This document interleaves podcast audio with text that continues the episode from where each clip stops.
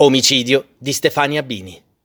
Stefania Bini, 16 anni, figlia di commercianti, uscì dalla sua casa in via Baldo degli Ubaldi la mattina del 20 ottobre 1984 e scomparve. Due mesi dopo, la prima richiesta di riscatto alla famiglia, 600 milioni. Come mediatore con i sequestratori si offrì lo zio acquisito, Mario Squillaro, 51 anni, calzolaio, che in passato era stato l'autista del professor Valdoni.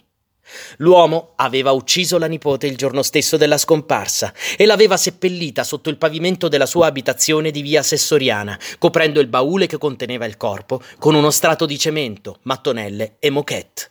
Per otto mesi l'uomo, con la complicità della sua compagna Vincenza Di Novi, scrisse false lettere e cercò di spremere soldi ai familiari della ragazza. Mario Squillaro fu arrestato il 13 agosto 1985, dieci mesi dopo l'omicidio, in un bar vicino via Veneto, dove aveva fissato un appuntamento coi genitori della ragazza. Gli uomini della mobile scavarono il pavimento e trovarono il cadavere. L'assassino è stato condannato all'ergastolo. Alla lettura della sentenza ha detto: È giusto.